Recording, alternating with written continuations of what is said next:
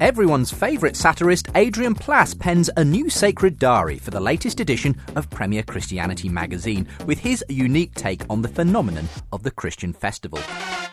Plus, we ask, how should believers respond to identity politics? Is smoking the cardinal sin it's often made out to be? Hugh Ross tells how astrophysics brought him face-to-face with the Creator, and we bring you a special report on the megachurch movement in the U S A, going behind the scenes of six of America's biggest churches. All that plus much more. Ask for your free edition at premierchristianity.com slash free sample. The Profile.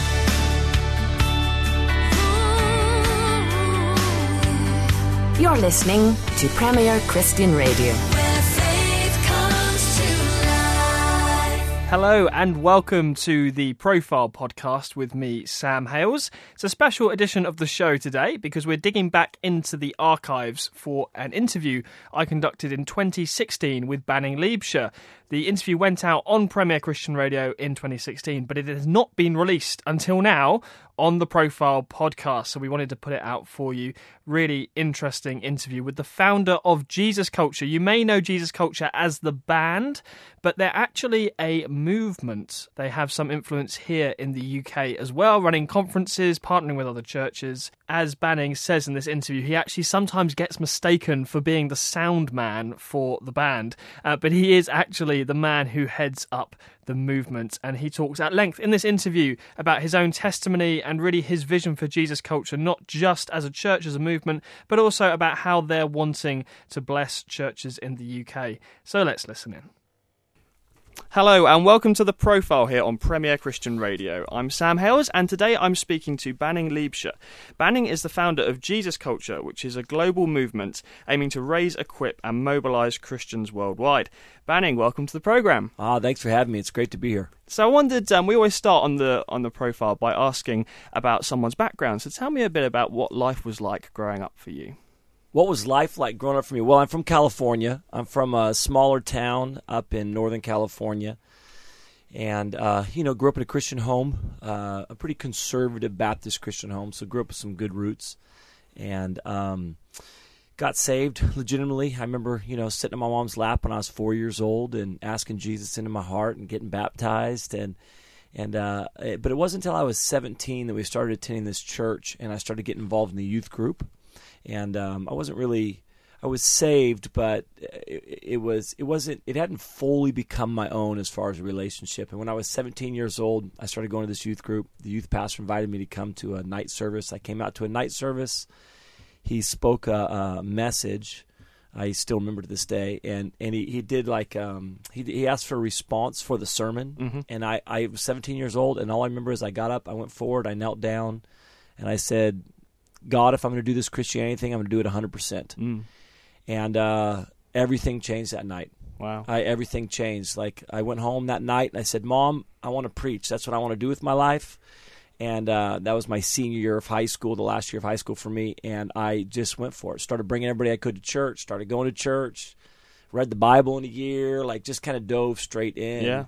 And I just really kind of, the Lord really lit me up in a in a big way and really encountered that I'm a leader and all that stuff. So then went to college and then came back, got on staff at a church at nineteen and was on staff for eighteen years. Wow, that's fantastic. I mean, a lot of times you, you meet people who grow up in a Christian background and they have a great story like that, but then they go away to college and it all, yeah, all goes yeah, wrong yeah. a little bit. But it was, you you kept on the straight and narrow. Yeah, well, I think the Lord got a hold of my heart right before I went. You know, I probably would have had the same story except for, for whatever reason, I don't know why that night, just the Lord really got a hold of my heart, and I knew this is what I want to do. I, I don't want to live half-hearted. I don't want to kind of give a little bit. I want to give everything, and and it's been the craziest ride of my life. It's been the best ride of my life. I just can't imagine living any other way. At what point were you at Bethel? Were you at Bethel all of this time? I was at, well, okay, so I was, yes, that's, it was actually at Bethel that I uh, started getting involved in the youth group when I was seventeen. Right. This is nineteen ninety-three, yeah. If you can imagine that.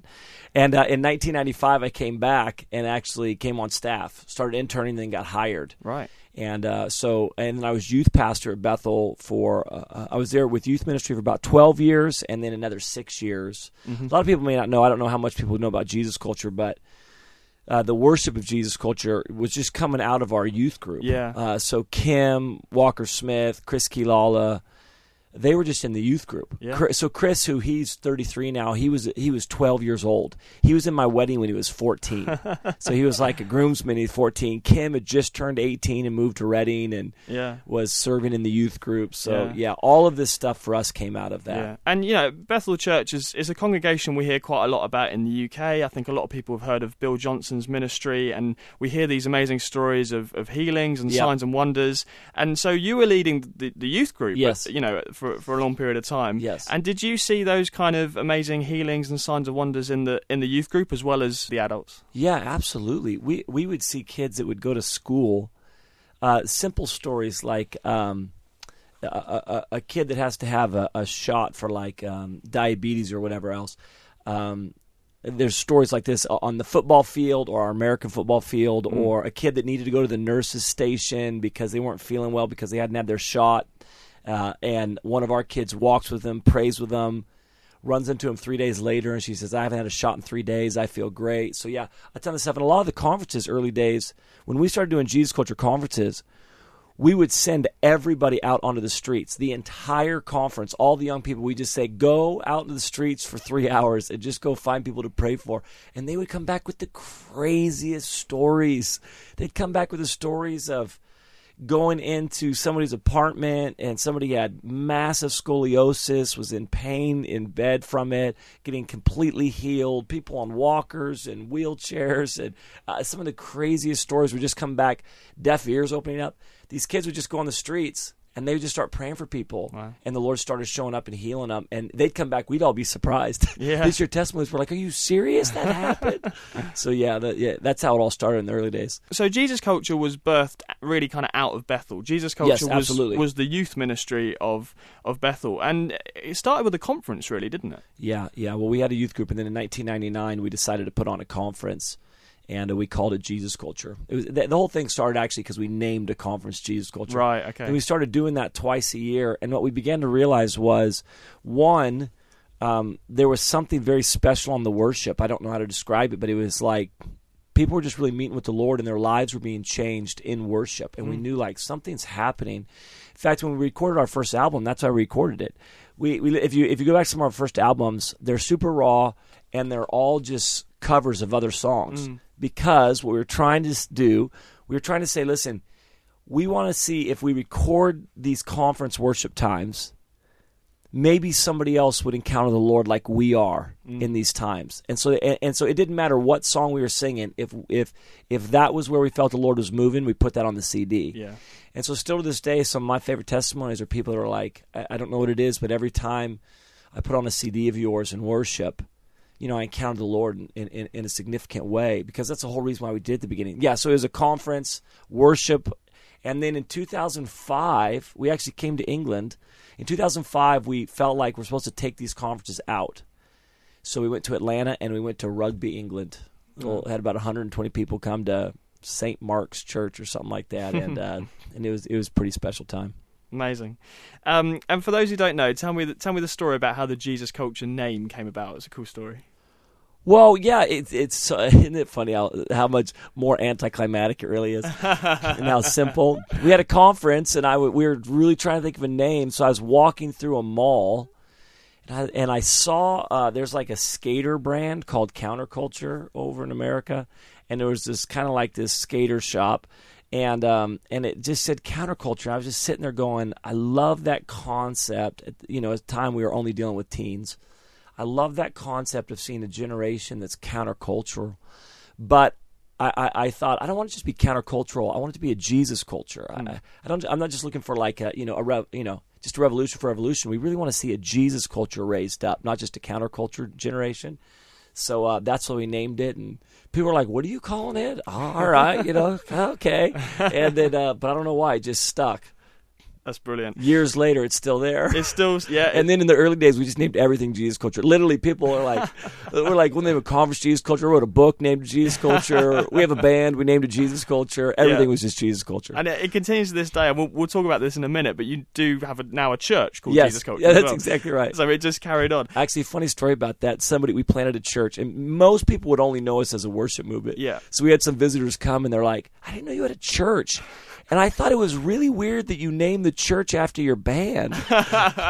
Almost like we call it Jesus Culture Sacramento. They almost like, why would you call it Newsboys Sacramento, you know? Brilliant. Awesome. So, so quite quickly over the years, this went from being something at Bethel to being, as you described, this international movement with conferences all over the U S and now all over the world.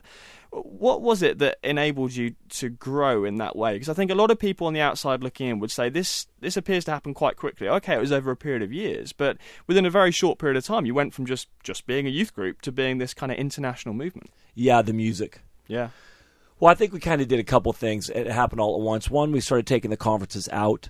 So we started visiting cities in the U S, Atlanta and Dallas and Chicago, and started coming over to England and And uh, but but it was really the worship that took off. It was a very interesting story about that because the second the second album that we recorded, um, Kim, uh, who's been with us for a long time, she she came back from North Carolina and said, "Hey, um, there's a song that I'd like to sing on this next album called How He Loves." A friend of ours, John Mark McMillan, had written it, and so we get together to do this album. And one of our guys says, "Let's record a D V D with it."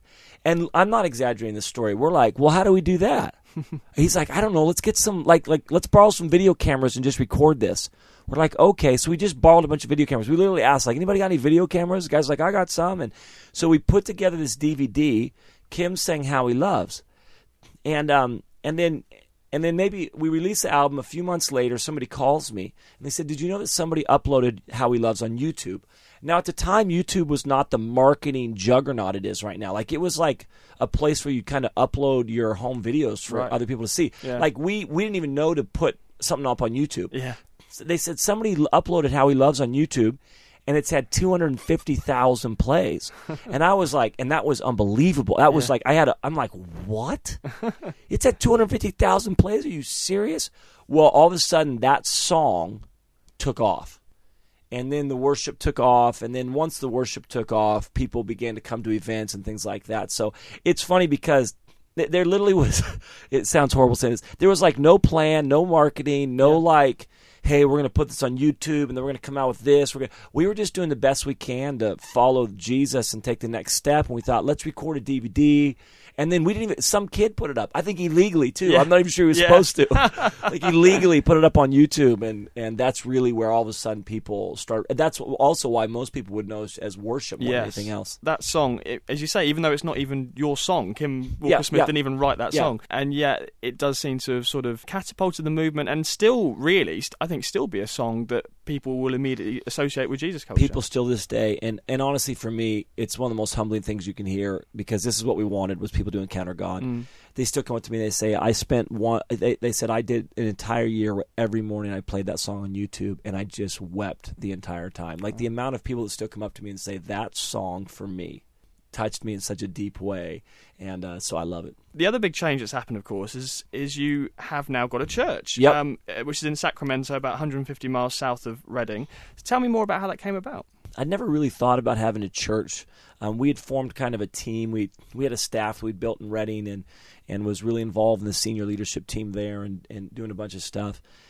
And um, and I, I just I got a phone call one day from a friend of mine who has a church who just started talking to me about maybe coming out and taking their church and and kind of that process. We knew that it wasn't what we were supposed to do, but it just kind of sparked something in us that, that the Lord's kind of calling us to to be sent. So we just sat down with our team and said, hey, I think the Lord's sending us. And so we just started praying into cities and where do you want us to go, God? What's this look like? And so three years ago, uh, we were sent from Bethel. Took our There was about sixty adults and forty kids packed up and moved to Sacramento. Uh, we waited about a year and a half. So about a year and a half ago, we planted a church in Sacramento right outside in the suburbs. And uh, it's been an incredible, like absolutely incredible. Like, in, in fact, our latest album came from the church. We felt it was important that we would... So we just recorded on Sundays at the church, And um, it's been something special being down there. God's doing some really significant stuff in the area of unity in Sacramento. Churches are very connected, working closely together, very, very relationally um, knit together. And uh, it's we've just had a blast. Absolutely loved it. And it's been fun, too. I mean, we're planting a church with people that I've been doing life with for years. Mm.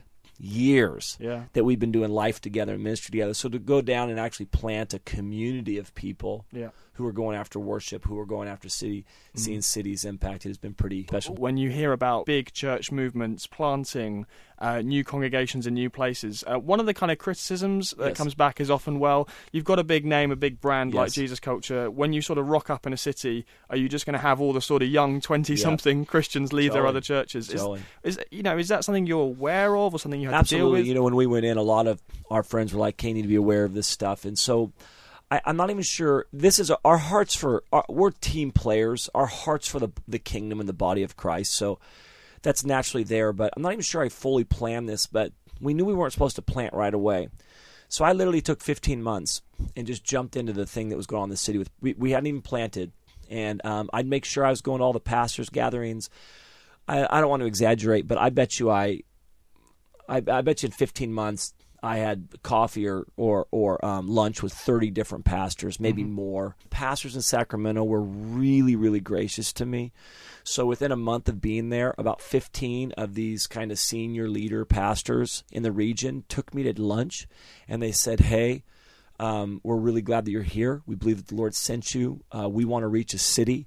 And uh, we want to get to know you, and we want you to get to know us. How can we help?" So when I came down into an environment that was pretty welcoming, and then I just jumped in. And so I think that there's always that tension of, you know, the name, the new shiny thing, yeah. all that type of stuff. But I think that people really, um, we had established relationships with these pastors. They knew me. Mm. So when I sat down, they knew that I cared. They knew that I'm for them. They knew that I'm for what's going on in the city. In fact, our launch service on Sunday, um, we invited, we had about ten different pastors there that got up on stage, maybe about six from the area, that I literally said, "Would you come on stage our first Sunday? And would you pray a blessing over," these, so these are senior pastors from other churches, "would you pray a blessing over our church?" Wow. Um, and, and it was significant for me because, and I wasn't doing this just to jump through a hoop. I really genuinely believe that we're going to be, we're going to be reaping fruit that we didn't sow. Mm-hmm. That that these men and women have been in Sacramento for years, and it's their tears, it's their labor, it's their work, and we're going to come in and we're going to reap some of their uh, uh, work that they've done. And I wanted to both honor that, as well as understand these are the fathers and mothers in Sacramento, spiritually speaking, and we want a blessing as we come in. And uh, probably my favorite part of our launch Sunday was when that group got up and prayed over us and just said some words about the thing. It was it was pretty, pretty special. Is it hard, now that you are a local church leader, as well as a, a sort of leader for a global movement, is it hard to balance those two things? Because obviously you do a lot, a lot of traveling, you're here in the U K at the moment, but you're also a pastor of a of a local yeah. church. How does that work? Yeah, it's definitely been a different rhythm for sure. I mean, um, they're just, it's definitely been a, a different rhythm. We we pl- So we didn't have to deconstruct anything. So when we planted the church, we immediately were able to communicate, "Hey, we're a local church that wants to impact a city that has a passion to change the world."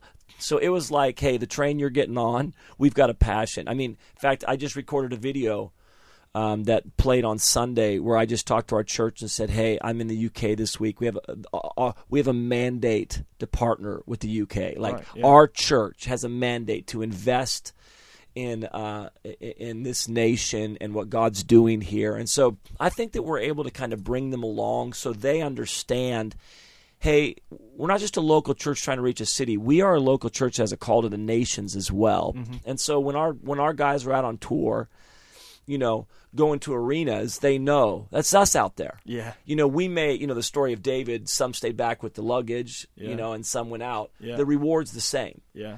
So so our church has a concept that even though I'm stayed home in Sacramento and I'm not in the U K this week, that's still my reward that I'm getting. Sure. And whatever fruit comes from that. So I think we just were able to marry that early on. Yeah.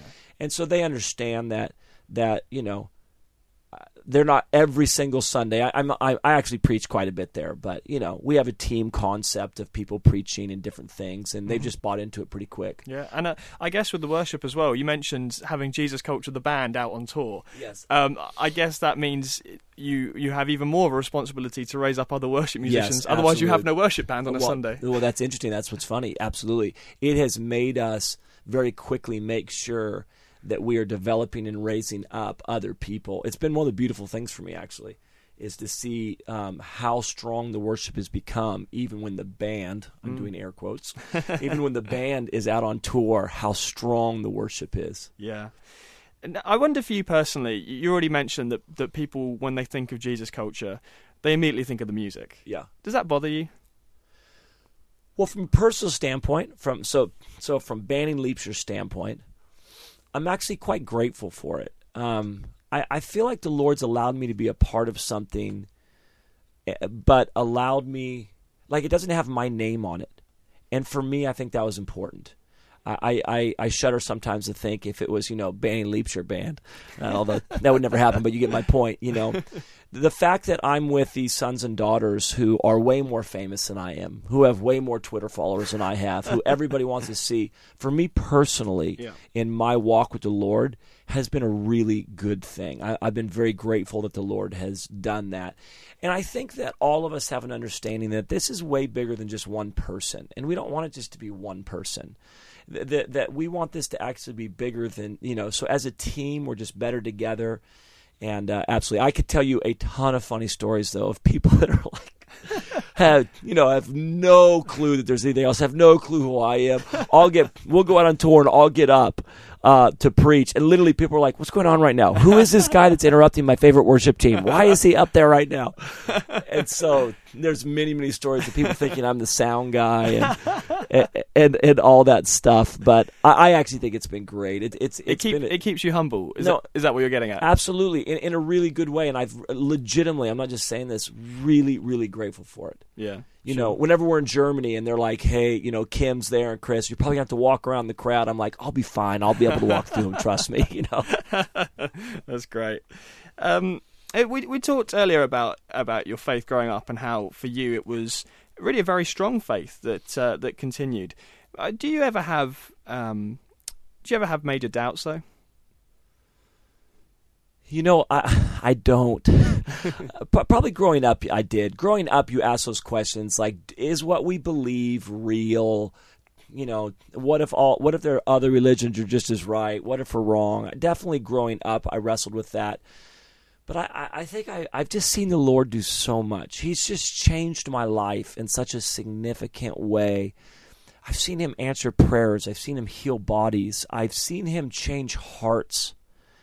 It's just it's it's unexplainable outside of the fact that this is God.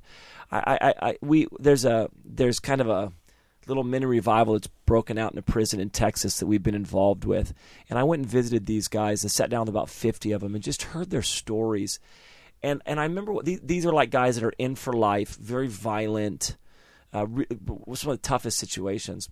I just sat and listened to their stories of what Jesus has done in their life. And and just the love in their eyes and the joy in their heart. And some of them, are, they're never getting out of prison. And I remember walking away going, I believed in Jesus before. I believe in him even more now. Just seeing seeing the the transformation of somebody that was so broken, so hurting, so angry, so violent. And to see the love of Jesus really touch somebody at that level, I just don't know how. I'm like, I just can't, you know. Yeah. It's just so real. It's interesting, this word revivalists is yes. used quite a lot by it your is. movement, um, certainly from where Bethel's coming from. What does this word mean? We we hear it a lot in, in kind of your circles, yeah, I guess. Totally. Being a revivalist. It's what totally is that? In our circles, isn't it? we, sometimes I even hesitate using the word revival because it has such different meanings and connotations in different circles. I think for us, when when we talk about a revivalist, we're talking about somebody who is, you know, is completely sold out to the cause of Christ, that carries the presence of God uh, wherever they go, uh, has a passion for that. I think when we use the word revival, for me, there'd be different aspects. Obviously, I think first and foremost, and, and I think we use that word intentionally, not just because of we would understand like, well, I went to a revival once and it was a week-long, you know, camp yeah. meeting type deal. Yeah. But but that that as you look back both biblically and through history, you see times where God moved in a very significant way, mm. where his where, where he poured out his spirit in Wales in nineteen oh four and Azusa Street in nineteen oh six and, and the First Great Awakening, the Second Great Awakening. There was these moments of, of history, and we just think like that's still available. Mm. And so we use those words because of that. But for us, revival really would be, it, it would be around the presence of God coming in a significant way and, and changing people's lives and cities. It would be the church being awakened. Um, you know, that first love awakening, that surrendering everything, giving all for the cause of Christ. You know, you hear about these Moravians that literally were so passionate about reaching people that they would sell themselves into slavery to reach slaves, you know. Yeah. Uh, um, so so it's the presence of God. It's the church being awakened. It's, and I, I would say it's sinners being saved. You know, yeah. it's those that don't know Jesus meeting Jesus. And then I would also say the fourth aspect for me would be culture transformed. It's one of the things, uh, being over here in the U K, one of the things that so impressed me with uh, William Booth and the birth of the Salvation Army is is culture was impacted. Yeah. Society was transformed. Yeah. And so the heart, the passion that Booth carried actually manifested in practical, yeah. transformational ways. Yeah. So that's what we're talking about. We're talking about that type of radical abandonment to God. Mm. That that the presence of God responds to, that the church is awakened by, that sinners yeah. are saved in, and that culture is transformed. And have we seen that in recent years? I think we've seen it in pockets. Obviously, you hear about um, different pockets in America experiencing pretty significant movements of salvation, whether it's, you know, whether it's the Brownsville revival, whether it's, you know, the Toronto outpouring with the presence of God and, and the love of God being poured out. And then we hear some pretty significant stuff around the world, you know. You know, one of the things that I, I'm not sure people fully realize that the, the day we live in right now, God's moving in a really unprecedented way. If you look at, and some of these stats are going to be old, that I'm like fifteen years old that I'm going to give you, but but if you look at what's happening right now, there's prayer movements happening around the world. We're not talking about just one or two places. Entire stadiums are being filled with prayer. The twenty-four seven prayer movement, the Pete Gregg, um, you know, uh, pr- prayer houses and prayer rooms and prayer businesses and churches are taking this on. There's signs and wonders I think are being released. There, it's it's not abnormal now for people to really actually believe that the Lord moves in that mm-hmm. way. And then also salvations. There are more Muslims being saved today than any time in all of history. The, the, the statistics in China. Just the statistics in China, which, again, these are older, st- they're, they're even more now. They were saying that there was twelve hundred people an hour wow. coming to Jesus in China alone. And that was, this is fifteen years ago, that was happening for a decade straight. Yeah. If you look at China, if you look, if you look across Latin America, if you look throughout the continent of Africa, and, and I'll say this, even in Europe, the Lord is doing significant things. So I'm not sure we've fully seen the culmination of this mm. in, in a way where we're seeing um, some of the things that we've read about yet, but God is on the move in a significant way, and it's been it's pretty profound impact. And it, it's really great to hear you talk internationally. And you said earlier that you believe that Jesus Culture has a mandate for the U K. Yes. And maybe sometimes it takes an outsider coming uh, in to kind of show people who live here what's really going on. Because I think, honestly, most people... Well, not most people, but a lot of people are quite pessimistic about the church yeah, in the U K. We absolutely. we hear a lot about decline. We hear a lot about less people going to church than ever and the rise of secularism. But yes. you know, you've just said some very encouraging things that are happening worldwide, and you included Europe in that. And yes. you've said you have a mandate for the U K. So tell well, me more listen, about we that. started coming over to the U K uh, when I was nineteen in ninety-five. As Jesus Culture, we started coming over around two thousand six for the last ten years. Absolutely have seen the water level rise, not because of us at all. I mean, uh, and, and our heart's just to be over here to serve and, and partner with what God's doing in the churches. But absolutely have seen the water level rise of passion. A lot of people, it's very interesting. In America, we're encountering the same thing. They come out with statistics. You know, uh, uh, uh, people that don't associate with religion anymore is growing. This is growing. This is growing. But, but I think they're very misleading statistics. Because what we're finding is this, although people may associate less with church, because they associated with church before doesn't necessarily mean that their heart was alive to God. Mm. So what we're finding is the the depth of Christianity is growing. The passion in believers is growing. We were just here. We did our first conference that we've done in a long time over in the U K. We did it in Manchester last year. And we had nineteen hundred people come. And the majority from the U K, much were, some came from Europe, but but the the the worship, like people's heart just to worship God with everything they have, mm. to really believe Him, it's it's alive and well. Mm. It's alive and well, and so I do think sometimes you know you just get an outside perspective where you're like, no, th- God really is doing some pretty significant thing. And listen, the U K is. I'm not just saying this because I'm in the U K right now. The worship movement that's come out of the U K, the prayer movement that's come out of the U K, the evangelism movement with Alpha that's come out of the U K, there have been some pretty significant that's things. Yeah. Not one hundred years ago. We're talking about in recent years that's come out of the U K that's touched the world. And so, um, and, and listen, my my view on this stuff, there's a book called The Cure of All Ills. It was written by uh, Intercessor in the nineties. It's a fascinating book. It has maybe the ugliest cover you've ever seen, but it's a fascinating book on, she talks about that. She tracks that when God pours out His Spirit, it's at the lowest times in society.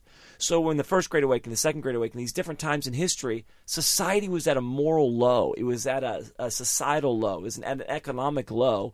It was it curved down, yeah. trended down, and then God showed up. And everything changed. And you can read throughout Scripture, you can see throughout history that it's some of the darkest times, mm-hmm. and some of the lowest times. Yeah. So some of these statistics we see, for me, honestly, I'm like, all right, this is a perfect, t- this is when God shows up. Yeah. This is when He comes. And uh, but I would say this, the depth of Christianity in the lives of people. The commitment is going deeper. So even though some people who say, I no longer so, before it was a social thing, in America at least, I don't know if it might be over here too, it's like I associate with church from a social aspect, not from a, you know, yeah. and they're no longer feeling the pressure to do it socially anymore, yeah. and it's showing up statistically. Yeah, yeah. But I don't think that's changing what God's doing. Sure, sure. Uh, th- there's a number of sort of... Um, I almost want to say theories about revival. I mean, you, you just hear certain things said a lot. For example, a lot of people say we won't see revival until the church is cleaned up, until there's sort of true repentance in the church. Uh, revival has to start sort of with us. Is there, is there something in that? And and is there something that feeds into your ministry there with, with helping Christians to kind of get a passion and a, a revelation of what God's doing? Yeah, absolutely. Absolutely. I, I mean, I think the Lord comes and deals with the church. I, I think, you know, we're called to disciple nations. Uh, we're called to give, give what we've been, you know, freely give what we've been given. But it's very hard to disciple nations if it's very hard to see a, a nation, you know, become whole and healthy if your own personal life is a mess. Mm, yeah. So I do think that the Lord comes, you know, even as I think He comes and challenges the church in their marriages. You know, we want to see marriage become, he- we want to see marriages restore the nation. And mar- there's such a fight over marriage issues right now.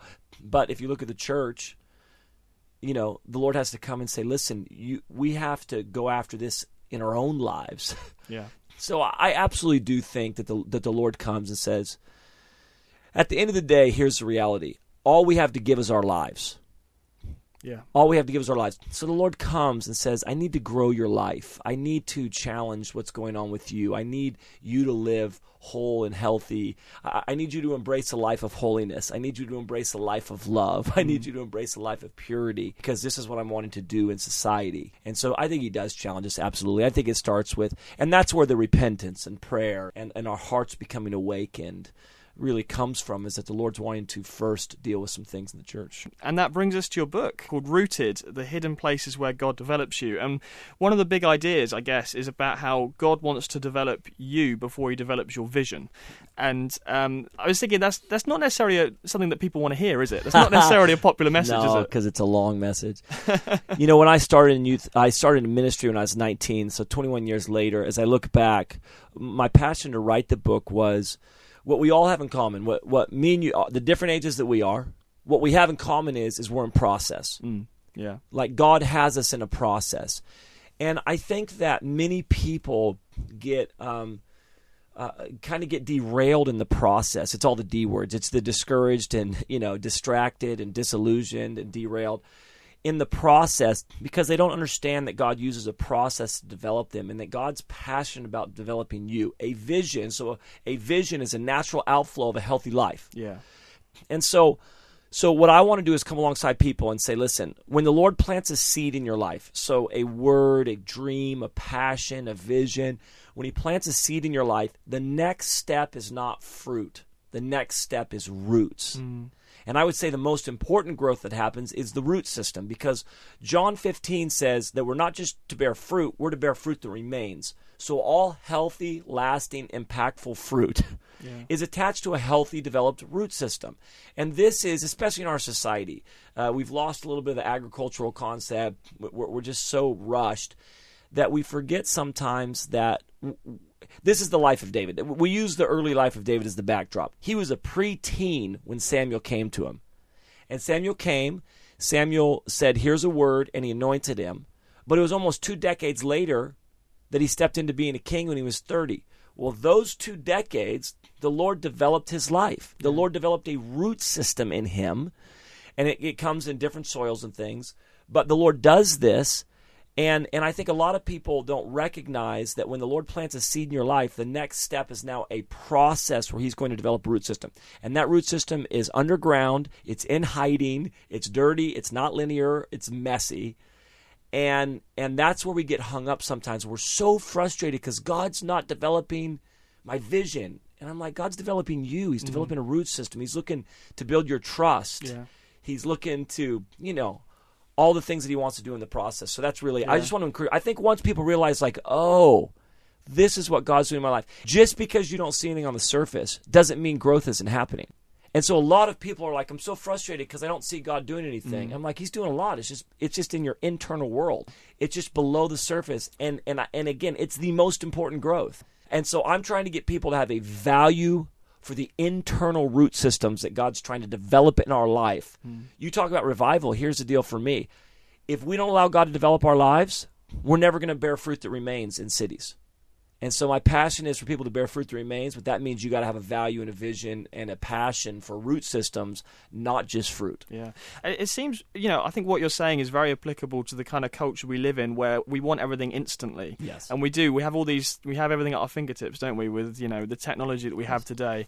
And yet there often God is doing something much slower, yes, kind of behind the scenes. And here's why. We live in a technological age. So the information age, the digital age, it brings the, you know, the technological age is both beautiful and stunting in we don't even understand process sometimes. Mm.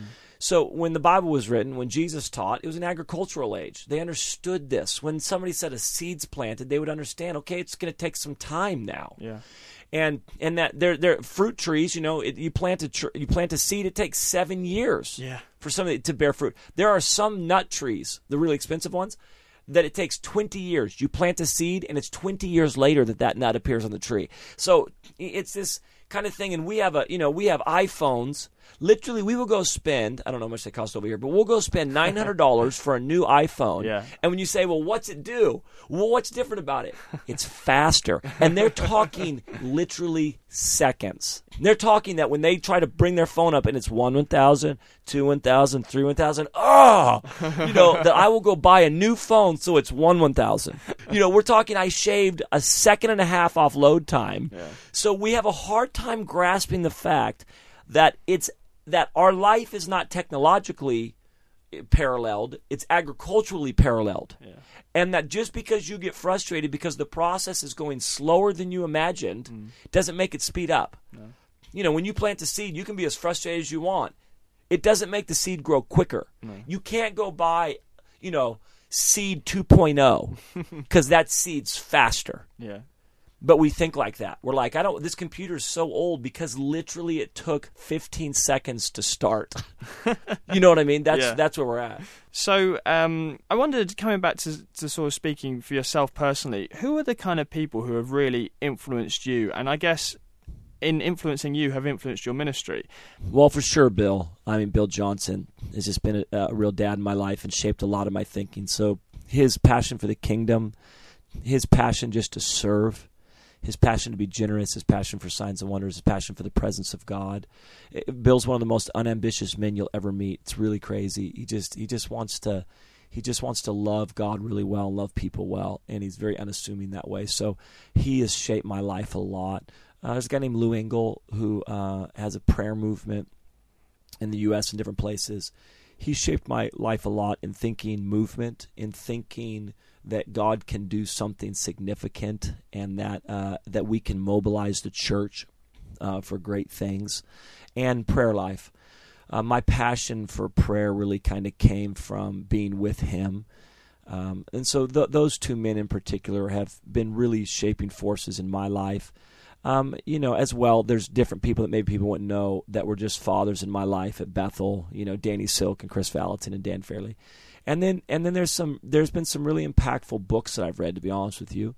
Um, a guy named Andrew Murray, who, uh, you know, An- Andrew Murray, uh, a prayer guy, E M Bounds, um, a guy from over here, Arthur Wallace. Mm. Arthur Wallace wrote a book uh, called In the Day of Thy Power. Uh, that really kind of shaped my thinking around revival and different things. So, um, uh, Kathryn Kuhlman. There's just been different different books. I, I read a lot of biographies mm-hmm. in my twenties and thirties. Yeah, just devoured biographies. So a lot of these past men and women that either wrote about prayer or lived it or or revival shaped me a lot. But but Bill probably, out of everybody, yeah. the most. His, you know, his passion for the kingdom and humility has yeah. been big for me. And we've we talked a lot about all that's all that's happened, all that God's done in you and through your through your ministry over the years. And here we are in twenty sixteen. I wonder, what do you think the future holds for you and for your ministry? Well, hopefully we can just serve the church more effectively and better. I mean, my heart is really um, obviously we want to see our own city and Sacramento impacted and reached for Jesus and the gospel. And then we just want to serve the body of Christ in in the nations. We want to come alongside them, encourage them. I want to I want to speak courage to people. I want to speak hope to people. I, I want them to leave with more courage than they had, and I want mm-hmm. them to leave really understanding we have a living hope, and for them to understand who they are in Christ and their identity. So I think the future for us, just hopefully we can just become more effective in serving the body of Christ, and then in turn seeing that ignited into cities being mm. saved and transformed. Do you do you feel like you have a particular uh, message for the for the U K? Um, you know, as someone who travels a lot, is there anything you feel like God is specifically saying um, to the U K church at the moment, or or an area of ministry you're focusing on when you're when you're here in the U K? Yeah, you know, obviously, hope is alive and well is a message we carry right now. I have a, um, again, you talked about it. Europe in particular, U K and Europe, you know, you guys are in the trenches in a deep, you guys are in the trenches, you know, a lot of what everybody would say is secular society, post-Christian, that type of stuff. You guys are in the trenches, and, and I, I just want to just encourage and speak hope and life to people, because God is doing significant stuff. He is doing some amazing things, and I think he has great, he obviously has great plans uh, for the U K and, and Europe. And um, and so yeah, we we're, we we come we don't, we don't have the answer. We're not rolling in with like, you know, here's the answer, here's the model, here's what you need to do. We, we but we just have a, a heart to just get in the presence of God with people. If we can, if our heart is to introduce people to the presence of God. Mm. We don't have a corner on the market in that for sure, no. but we have a passion just to worship and gather together. And so mm. there's something that happens when we gather corporately. I'm, I'm, a, I'm a firm believer that there are certain things you can only get one-on-one in the secret with Jesus. But there are some things as well that you get when you gather together with the family of God corporately. Um, and so I, I just want to speak courage and hope and life to people. I want them to be able to understand. A lot of what we're going after right now, to be honest with you, is trying to make the connections to, we use the word revivalist, but we're actually saying, what's a revivalist look like in the boardroom? What's a revivalist look like in the classroom?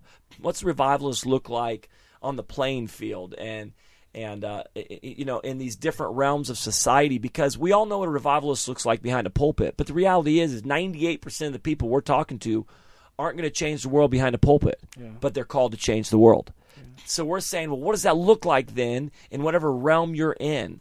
God's called you to lead.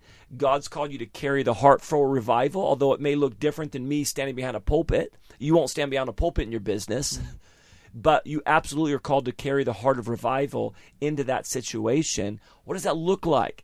How do you find that? And, and I, I, we have a passion for this one right now. It's amazing how many people that don't stand behind pulpits feel like second-class ministers because they're not behind a pulpit. We're like, you're not a second-class minister because you're not behind a pulpit. In fact, we don't need you behind a pulpit. We don't want you behind a pulpit. We need you exactly where you are leading. Mm. Go lead exactly where you are, because we are going to see cities transformed when the church, not just behind the pulpit, but the church actually begins to lead in a significant way and bring the heart of God there. I know a lot of people who go to Jesus Culture events, you know, they they feel like they've really met with God, had an incredible time, and this will maybe be, I don't know, on a on a Thursday night or whatever, and then they go back to their church on a Sunday, and it's quite different, and they struggle. And I wonder what kind of advice you'd have for people like that who feel like they're really having a sense of the presence of God when they go to some of these big events. And it may not be a Jesus Culture thing, it may be some other Christian event, but actually on a Sunday in their church, they struggle. Well, I think that, I think that one, we have to understand a little bit, although, you know, conferences, and I love conferences, and, and all the ones, New Wine or Soul Survivor, all, all these gatherings that happen over here. You know, I mean, th- th- there are a moment where people separate, you know, there are a moment where, you know, the top thirty people that are passionate for God from every church gather, and there's lights and the best worship leaders and the, all this type of stuff. So there's this, there's this anticipation, there's this, uh, it's not just the level, but there people are coming expecting something. I would really challenge people. Don't get critical. Don't get negative about your church or where you're at, but but come and and and, and go after God just as hard there. Uh, so many times we come with anticipation to a conference, but we don't come with the same anticipation to the church service. Like, and that's on you. Like you, you've got to come with great anticipation that anything could happen today. I'm going to come meet with God today because He says when we gather, He'll come. You know, and so I think if we can just stir the church to say, listen, every time you gather in a group of five people, in a group of fifty people, in a group of five hundred or five thousand, come with anticipation that God is going to meet you there and that great things are going to happen. And listen, you know, the guy playing the guitar may not be as good, honestly, just from a skill standpoint. Yeah, but yeah. but but I remember years ago, it's very interesting. We had a situation come where um, the guy, this is years ago before we had much going on, we, we spent so much time doing lights and making sure that everything was great for the stage. And the guy that was running that, his his, his grandfather passed away right before the conference. So we weren't able to put up anything. And it was so intriguing to me. The stage was super simple. There was no lights. There was no anything. And we had spent so much time in the years before on it. And when we went into worship, it was the same worship. It was so good. And I just remember thinking, oh my gosh, these lights, they actually don't, you know, they just don't have the impact that I thought they would have. You know, we still have them because we value excellence and things like that. But some of that stuff matters way less than we imagine. Yeah. You can encounter God the same way if you come with great expectation for God's going to meet me here. Yeah. Well, unfortunately, Banning, we're out of time, but thank you so much for coming in. Thank you so much for having me. And we just are really just praying and standing with you guys over here. That was my interview with Banning Liebscher from twenty sixteen. Decided to put it out on the Profile podcast today just for you.